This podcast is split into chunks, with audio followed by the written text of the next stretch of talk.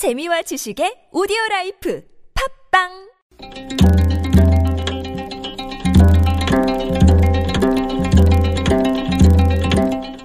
한문학자 장유승의 길에서 만난 고전. 제자백가가 치열한 논쟁을 벌이던 중국 전국시대. 양주라는 사상가가 있었습니다. 양주는 자기 머리카락 하나를 뽑아서 천하가 이롭게 된다 하더라도 절대 하지 않겠다는 철저한 개인주의자였습니다.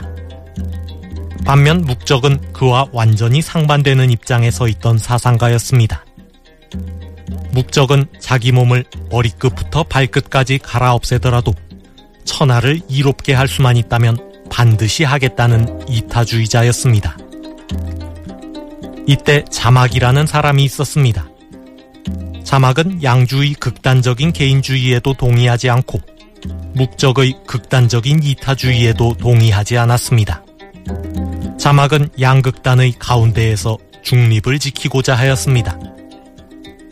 하지만 맹자는 자막의 선택이 공정한 중립이 아니라며 이렇게 말했습니다.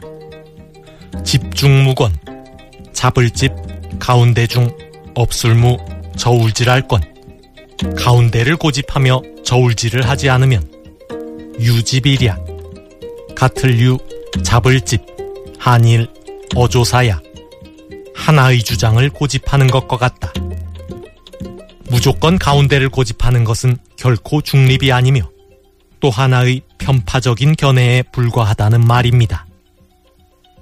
양쪽의 주장이 엇갈릴 때 사람들은 아무도 편들지 않는 것을 중립이라고 생각합니다. 하지만 그것은 결코 공정한 중립이 아닙니다. 공정한 중립이란 양팔 저울의 중심이 무게에 따라 이쪽 저쪽으로 움직이는 것처럼 옳고 그름을 저울질하여 때로는 이쪽에 서고 때로는 저쪽에 서는 것입니다. 집중무건 유지비략 기계적인 중립은 공정한 중립이 아니라는 말입니다. 국회의장의 발언이 정치적 중립 의무를 위반했다는 논란이 여전히 계속되고 있습니다.